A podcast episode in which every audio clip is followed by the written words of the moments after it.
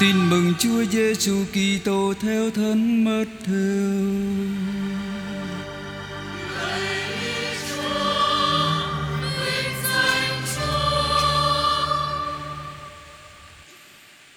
Khi ấy, Đức Giêsu đến miền Caesarea Philippe, người hỏi các môn đệ rằng: Người ta nói con người là ai? Các ông thưa: Kẻ thì nói là ông Gioan Tẩy Giả, kẻ thì bảo là ông Elia, người khác lại cho là ông Jeremia hay một trong các vị ngôn sứ. Đức Giêsu lại hỏi: Còn anh em, anh em nói thầy là ai? Ông Simon Phêrô thưa: Thầy là Đấng Kitô, con Thiên Chúa hằng sống.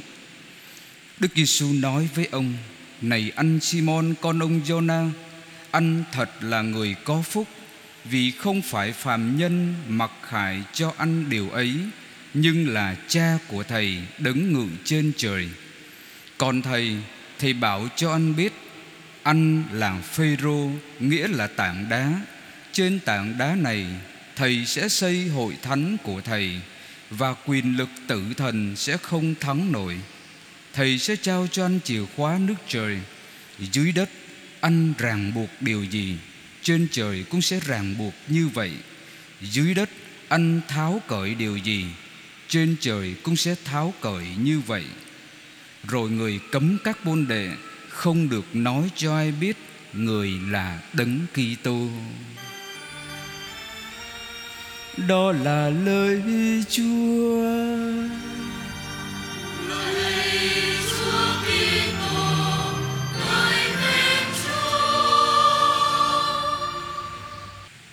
Thưa anh chị em Tôi xin chia sẻ với anh chị em 4 điểm trong phần phù du lời Chúa của ngày Chủ nhật 21 thường niên năm A.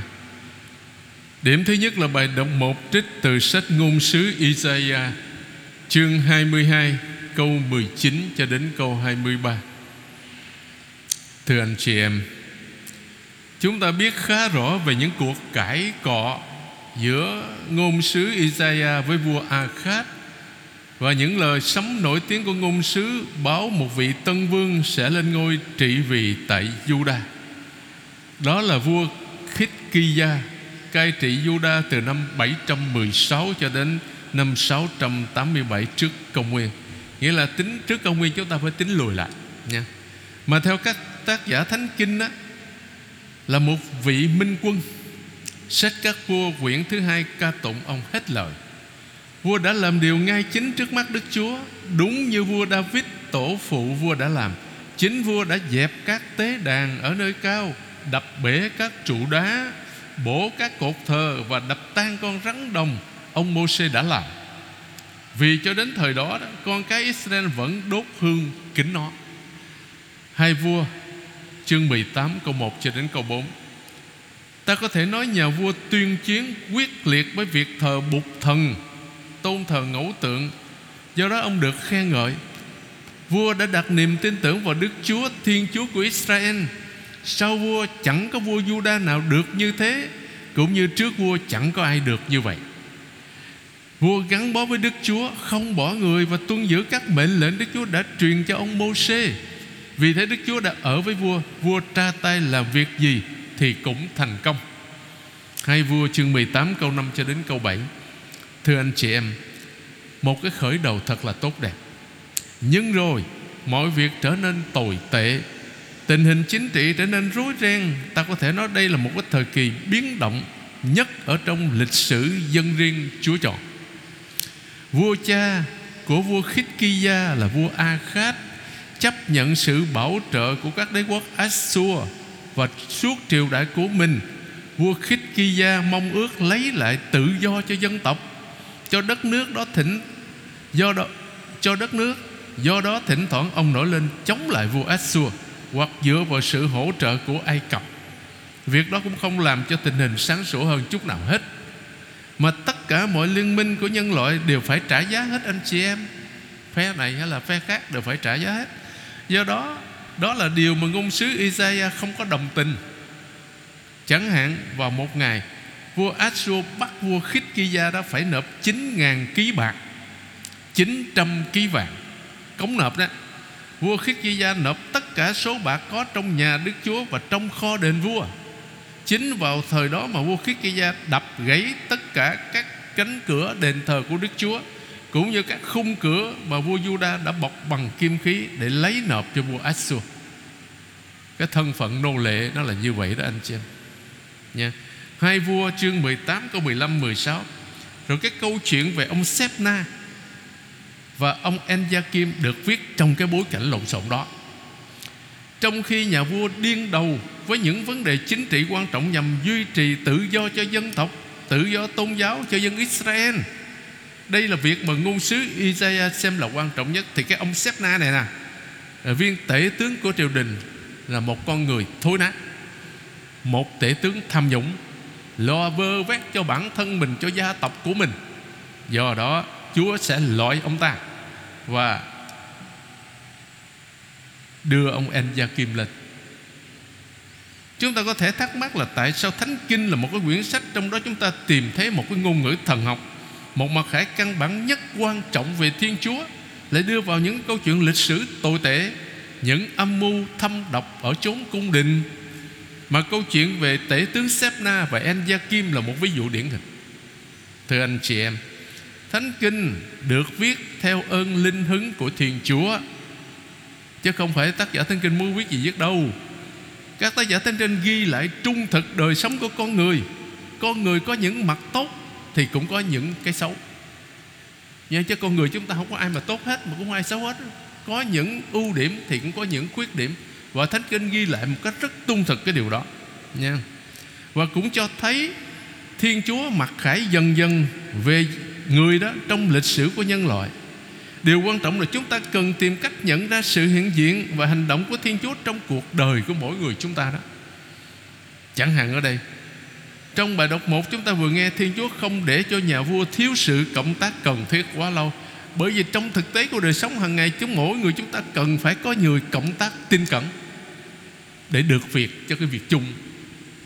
Chứ mình chọn làm người một cái là chết anh chị em. Ai cho chúng ta cũng biết điều đó rồi nhé Ngôn sứ Isaiah vạch trần những động cơ thầm kín của tể tướng Sepna và báo việc Sepna bị Chúa trước phế. Người hùng ơi, này đây Đức Chúa sắp thẳng tay quăng ông đi, sắp túm chặt lấy ông, sắp cuốn, sắp cuộn tròn ông lại như một quả bóng lăn vào vùng đất mênh mông.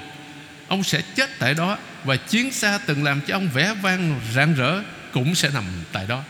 Ông ơi, Ông là mối nhục nhã cho nhà chủ của ông đấy.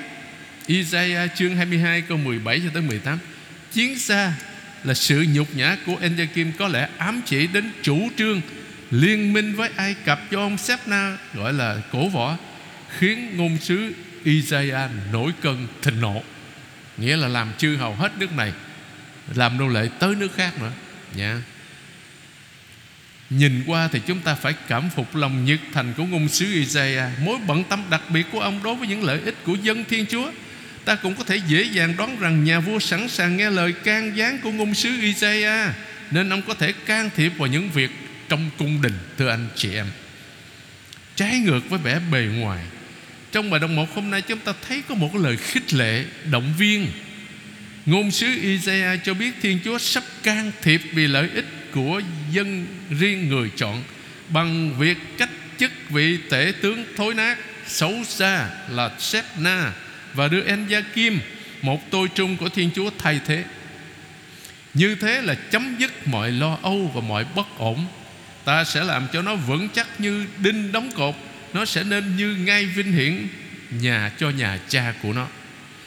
Chúng ta không có ngạc nhiên khi bản văn hôm nay được chọn như là tiếng dội lại của bài tin mừng mà chúng ta nghe lúc nãy đó về việc Thánh phaolô tuyên xưng đức tin tại Caesarea Philippe. Tin mừng Matthew chương 16. Chúng ta đọc thấy ở đây tính bền vững Đức Giêsu hứa cho hội thánh của người là hội thánh công giáo đấy. Đàn khác biểu tượng quyền chìa khóa đã có ngay từ thời cũ ước rồi nha. Chìa khóa nhà David ta sẽ đặt trên vai nó, nó mở ra thì không ai đóng được và nó đóng lại thì không ai mở được. Chúng ta bước sang điểm thứ hai, thưa anh chị em. Đáp ca Thánh hình 137 Mà chúng ta vừa nghe một ca viên hát đó, Là một lời cảm tạ. Dâng lên Thiên Chúa là cha từ bi, nhân hậu là đấng muôn ngàn đời, vẫn trọn tình thương. Thánh vịnh 137 là một thánh vịnh rất ngắn. Chúng ta vừa nghe gần như là toàn bộ cái thánh vịnh này, anh chị em. Nhưng từng câu, từng chữ trong thánh vịnh này Chất chứa cả một lịch sử Như trong các thánh vịnh khác. Đó là lịch sử của giao ước Và dân Israel. Nghĩa là của Thiên Chúa và dân Israel. Chính dân tộc này đã được Chúa chọn Để trở nên kẻ tâm phúc của người, Trở nên ngôn sứ của người. Ngôn sứ là cái người nói thay cho Chúa, nha. Được Chúa mặc khải cho biết người là tình yêu. Ngôn sứ của Thiên Chúa là người có trách nhiệm Nói cho cả thế giới biết chân lý này. Đó là ý nghĩa sâu xa của Thánh Vịnh 137 chúng ta vừa nghe. Một lần nữa, chính toàn thể Israel nói, Từ con ở đây chỉ một cái tập thể Như trong tất cả Thánh Vịnh, Chứ không phải chỉ một người, anh chị em. Nha. Chắc chắn vua David không phải là tác giả của Thánh Vịnh này đâu. Nhưng vua David là người luôn biết ơn Chúa, Lạy Chúa, Con hết lòng cảm tạ. Ở đây ta nghe dội lại câu nói nổi tiếng Của sách Đệ Nhị Luật. Ngươi phải yêu mến Đức Chúa là Thiên Chúa của ngươi. Hết lòng, hết linh hồn và hết sức lực ngươi. Vậy tại sao ta phải tạ ơn Chúa? Thưa vì Ngài đã nghe lời miệng con xin Giữa chư vị thiên thần con đàn ca mừng Chúa. Đó là câu nói của người tín hữu tham dự phụng vụ trên trời. Nơi đó các tôi tới Chúa không ngừng ca tụng Chúa thánh thánh thánh Đức Chúa là Chúa tể càng khôn. Đó là lời tuyên xưng đức tin của dân Israel, Cho thấy Israel không quên ơn gọi của mình Là phải làm chứng cho mỗi dân tộc biết Thiên Chúa là tình yêu, Là cha giàu lòng thương xót. Và bây giờ đó cũng là trách nhiệm của mỗi người chúng ta đó, anh chị em. Xin cảm tạ danh Chúa Vì Ngài vẫn thành tín yêu thương. Kiểu nói thành tín yêu thương là một trong những kiểu nói thường được sử dụng để nhắc lại giao ước giữa Thiên Chúa và những của công Thiên Chúa và những công trình người đã thực hiện vì yêu thương dân Israel là dân riêng của người. Đó là định nghĩa mà chính Thiên Chúa đã nói với ông Môsê. Ta là Đức Chúa, Thiên Chúa nhân hậu và từ bi, hai nén giận, giàu nhân nghĩa và thành tín. Xuất hành chương 34 câu 6. Cuối Thánh Vịnh chúng ta lại gặp chủ đề tình yêu của Thiên Chúa. Lạy Chúa Muôn ngàn đời Chúa vẫn trọn tình thương Thánh Vịnh kết thúc bằng một lời cầu nguyện. Công trình do tay Ngài thực hiện, Xin đừng bỏ dở dang. Có nghĩa là xin Chúa cứ tiếp tục công trình cứu độ của người. Dù chúng ta hay bất tín và vẫn thường Tái phạm những lỗi lầm. Làm cho Chúa buồn, Vì muôn ngàn đời Chúa vẫn trọn tình thương. Chúng ta bước sang điểm thứ ba, bài đọc 2 Trích từ thư Thánh Phaolô tông đồ gửi tín hữu Roma chương 11 câu 33 cho đến 36 thưa anh chị em. Bài đọc 2 chúng ta vừa nghe đó. Kết thúc phần suy niệm của Thánh Phaolô về tình trạng lịch sử và tôn giáo hết sức lộn xộn từ hơn một ngàn năm qua. Dân Israel hiểu rằng họ là sứ giả của Thiên Chúa thật và duy nhất trong thế giới, nơi mà việc thờ bụt thần được xem như là chuyện bình thường trong cái mối liên hệ giữa con người và thần linh. Toàn bộ lịch sử Israel là lịch sử của giao ước Mà Thiên Chúa đã ký kết với dân tộc này Trong các biến cố của cuộc sức hành. Một đám dân chạy trốn nô lệ bên Ai Cập. Thiên Chúa đã giải thoát để họ được sống tự do, Ban cho họ những quy luật sống và hứa luôn trung tín với họ Và cho họ một tương lai huy hoàng. Anh em cứ hỏi những thời xa xưa, Thời có trước anh em, Từ ngày Thiên Chúa dựng nên con người trên mặt đất có bao giờ đã xảy ra chuyện vĩ đại như thế chưa? Có dân tộc nào đã được nghe tiếng Thiên Chúa phán từ trong đám lửa Như anh em đã nghe mà vẫn còn sống không? Chính anh em đã được cho thấy những điều đó Để biết rằng Đức Chúa là Thiên Chúa Và ngoài người ra không có thần nào khác nữa. Để như luật chương 4 câu 32 đến 35 Các ngôn sứ từ thế kỷ này sang thế kỷ khác, Nhất là trong những lúc nguy khốn nhất đó, Luôn nhắc cho dân Israel nhớ rằng họ là dân tộc được Chúa chọn và hãy vững tin vào tính bền vững của giao ước mà Thiên Chúa đã ký kết với họ và tương lai rực rỡ người đã hứa ban cho họ. Ta đặt ngươi làm ánh sáng muôn dân để ngươi đem ơn cứu độ của ta đến tận cùng cõi đất. Isaiah chương 49 câu 6. Kế hoạch đó sẽ được thực hiện như thế nào? Thưa anh chị em, Thánh Phaolô không biết, nhưng chắc chắn sẽ trở thành hiện thực trong tương lai vì xác tính như vậy Nên Thánh Phaolô thắng phục, khôn ngoan và thông suốt của Thiên Chúa sâu thẳm dường nào. Thánh Phaolô khiêm tốn nhìn lại những tâm tình, những ngưỡng mộ trong cửa, kỳ diệu thay tri thức siêu phàm, quá cao vời, con chẳng sao vươn tới. Lạy Chúa, con thấy tư tưởng ngài khó hiểu biết bao, tính chung lại ô nhiều vô kể. Thánh về 137 câu 6 và câu 17 khi Thánh Phaolô reo lên, Quyết định của Ngài ai dò cho thấu, Đường lối của Ngài ai theo dõi được, Ai đã làm cố vấn cho Ngài, Là Thánh Phaolô lấy lại lời của ngôn sứ Isaiah Ở trong cựu ước. Thần khí Đức Chúa, ai đo cho nổi, Ai làm quân sư chỉ vẽ cho người Người đã thỉnh ý ai để giúp người thông hiểu, Bảo cho người biết lối công minh, Dạy cho người mở mang kiến thức, Chỉ cho người con đường trí tệ Nhưng khôn ngoan từ đâu ra Và trí hiểu ở chỗ nào Đường nẻo của khôn ngoan Một mình Thiên Chúa tỏ Chính người biết nơi ở của khôn ngoan Sách giúp chương 28 câu 12 và câu 23 Không một ý nghĩ nào mà người không thấu suốt Chẳng một lời nào là bí ẩn đối với người. Người khôn ngoan sắp xếp những công trình vĩ đại Vì người hằng có từ đời đời đến muôn thuở, muôn thuở Không cần thêm hay bớt điều gì Và cũng chẳng cần ai làm cố vấn hết. Isaiah cuốn xin lỗi cuốn ca chương 42 câu 20 cho đến 21 và cuối cùng thưa anh chị em. Đó là bài tin mừng Matthew chương 16 câu 13 cho đến 20. Thưa anh chị em, đối với Thánh Matthew đó, câu chuyện ở tại Caesarea Philip phê là một khúc quanh quan trọng trong cuộc đời của Đức Giêsu vì ngay sau câu chuyện này Ngài thêm từ lúc đó Đức Giêsu bắt đầu tỏ cho các môn đệ biết người phải đi Jerusalem phải chịu nhiều đau khổ do các kỳ một các thượng tế và kinh sư gây ra rồi bị giết chết và ngày thứ ba sẽ sống lại. Kiểu nói từ lúc đó có nghĩa là một giai đoạn đã vượt qua rồi. Nhưng cũng là kiểu nói làm cho ta ngạc nhiên nhất trong bài tin mừng mà chúng ta vừa nghe. Đức Giêsu tự xưng là con người. Danh hiệu này được lặp lại đến 9 lần trong tin mừng Matthew và ông Phêrô gọi Chúa Giêsu là con Thiên Chúa. Chúng ta tìm hiểu một chút anh chị em. Con người là kiểu nói trong chương 7 của sách ngôn sứ Daniel. Trong những thị kiến ban đêm, tôi mãi nhìn thì kìa có ai như một con người đang ngự giá mây trời mà đến. Người tiến lại gần bên đấng lão thành là Thiên Chúa và được dẫn đưa tới trình diện đấng lão thành trao cho người quyền thống trị vinh quang và vương vị muôn người thuộc mọi dân tộc, quốc gia và ngôn ngữ đều phải phụng sự người. Quyền thống trị của người là quyền vĩnh cửu, không bao giờ mai một. Vương quốc của người sẽ chẳng hề suy vong. Daniel chương 7 câu 13 cho đến 14 Trong một vài câu xa hơn, Ngôn sứ Daniel xác nhận Con người không phải là một cá nhân đơn độc, Nhưng là một dân tộc.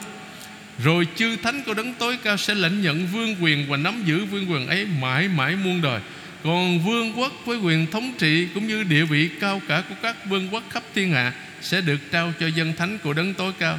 Vương quyền của dân ấy là vương quyền vĩnh cửu Và mọi quyền thống trị sẽ phụng sự và vân phục dân ấy. Daniel chương 7 câu 18 và câu 27 Vì thế, khi tự xưng là con người đó, Thì Chúa Giêsu tự giới thiệu mình là người đứng đầu dân Thiên Chúa. Danh xưng thứ hai là con Thiên Chúa đây cũng không phải là lần đầu tiên đâu anh chị em. Ngay từ đầu tin mừng Matthew ở chương 4 đó, Quỷ cám dỗ Chúa Giêsu ở trong sa mạc Đã sử dụng danh xưng này. Nếu ông là con Thiên Chúa Matthew chương 4 câu 3 Tên cám dỗ hiểu sai về ý nghĩa của danh xưng này. Hắn tưởng tượng một vị con Thiên Chúa đầy quy quyền Và không hề bị tổn thương. Hắn sẽ lợi dụng quy quyền của người để làm lợi cho nó. Tuy nhiên đối với Đức Giêsu thì ngược lại là con Thiên Chúa nên người hoàn toàn phó thác cho Chúa Cha và sống nhờ lời của người. Rồi hai người bị uy ám ở Gadara, bên kia biển hồ Tiberias đó, thuộc miền thập tỉnh đã gọi Đức Giêsu hỡi con Thiên Chúa, chuyện chúng tôi can gì đến ông. Mắt theo chương 8 câu 29 và sau cùng việc Đức Giêsu đi trên mặt nước đó và chúng ta vừa nghe chương như tuần trước nữa Thánh Mắt theo kể, thuyền đã ra khỏi bờ bờ hồ đấy Tiberias và bị sóng đánh về ngược gió. Đức Giêsu đi trên mặt biển đến với các môn đệ. Vào khoảng canh tư, nghĩa là trời gần sáng rồi, thì lúc đó các ông hoảng sợ vì tưởng thấy ma. Nhưng Đức Giêsu đã trấn an các ông, cứ yên tâm, thầy đây, đừng sợ. Ông Phêrô liền thưa với người, thưa thầy, Nếu quả là thầy xin truyền cho con đi trên mặt nước Mà đến với thầy. Chúng ta biết chỉ vừa bước được vài bước Là ông Phêrô bắt đầu chìm rồi. Nha. Đức Giêsu liền đưa tay nắm lấy ông và nói, Người đâu mà kém tin vậy? Sao lại hoài nghi? Khi thầy trò đó lên thuyền Thì gió lặng ngay, những kẻ ở trong thuyền Bái lại người và nói Quá thật Ngài là con Thiên Chúa. Buồn cười đó Là các môn đệ nhận biết căn tính, Tức là nhân thân của Đức Giêsu đó. Còn ông Phêrô thì trái lại Bị Đức Giêsu gọi là người kém lòng tin. Điều đó không có nghĩa là đức tin của các môn đệ khác là không có vấn đề đâu nha.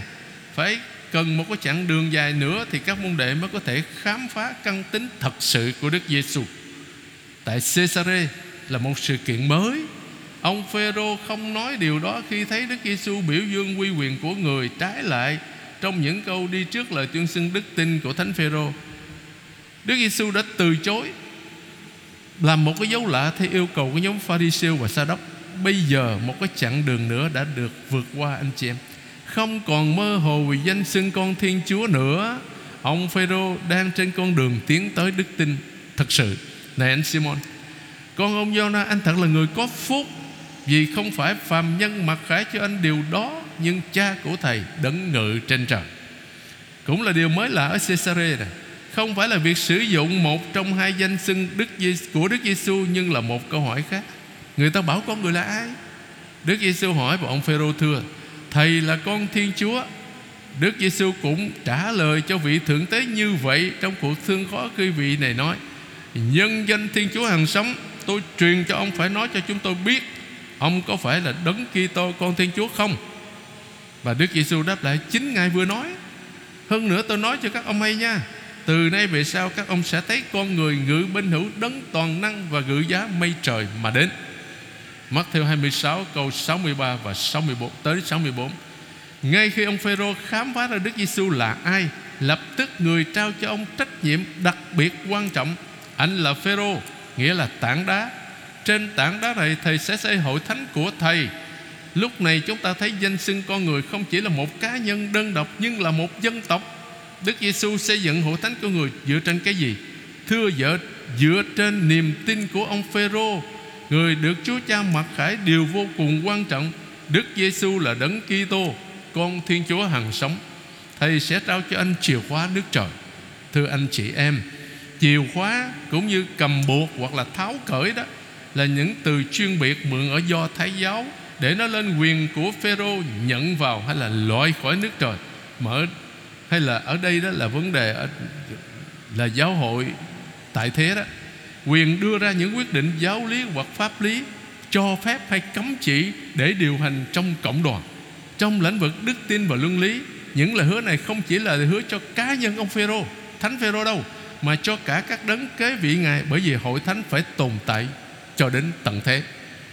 Thưa anh chị em, Như tôi nói với anh chị em ở đầu thánh lễ, Thánh Gia Cô Bê Tông Đồ đã nói Đức tin mà không có việc làm là đức tin chết thôi.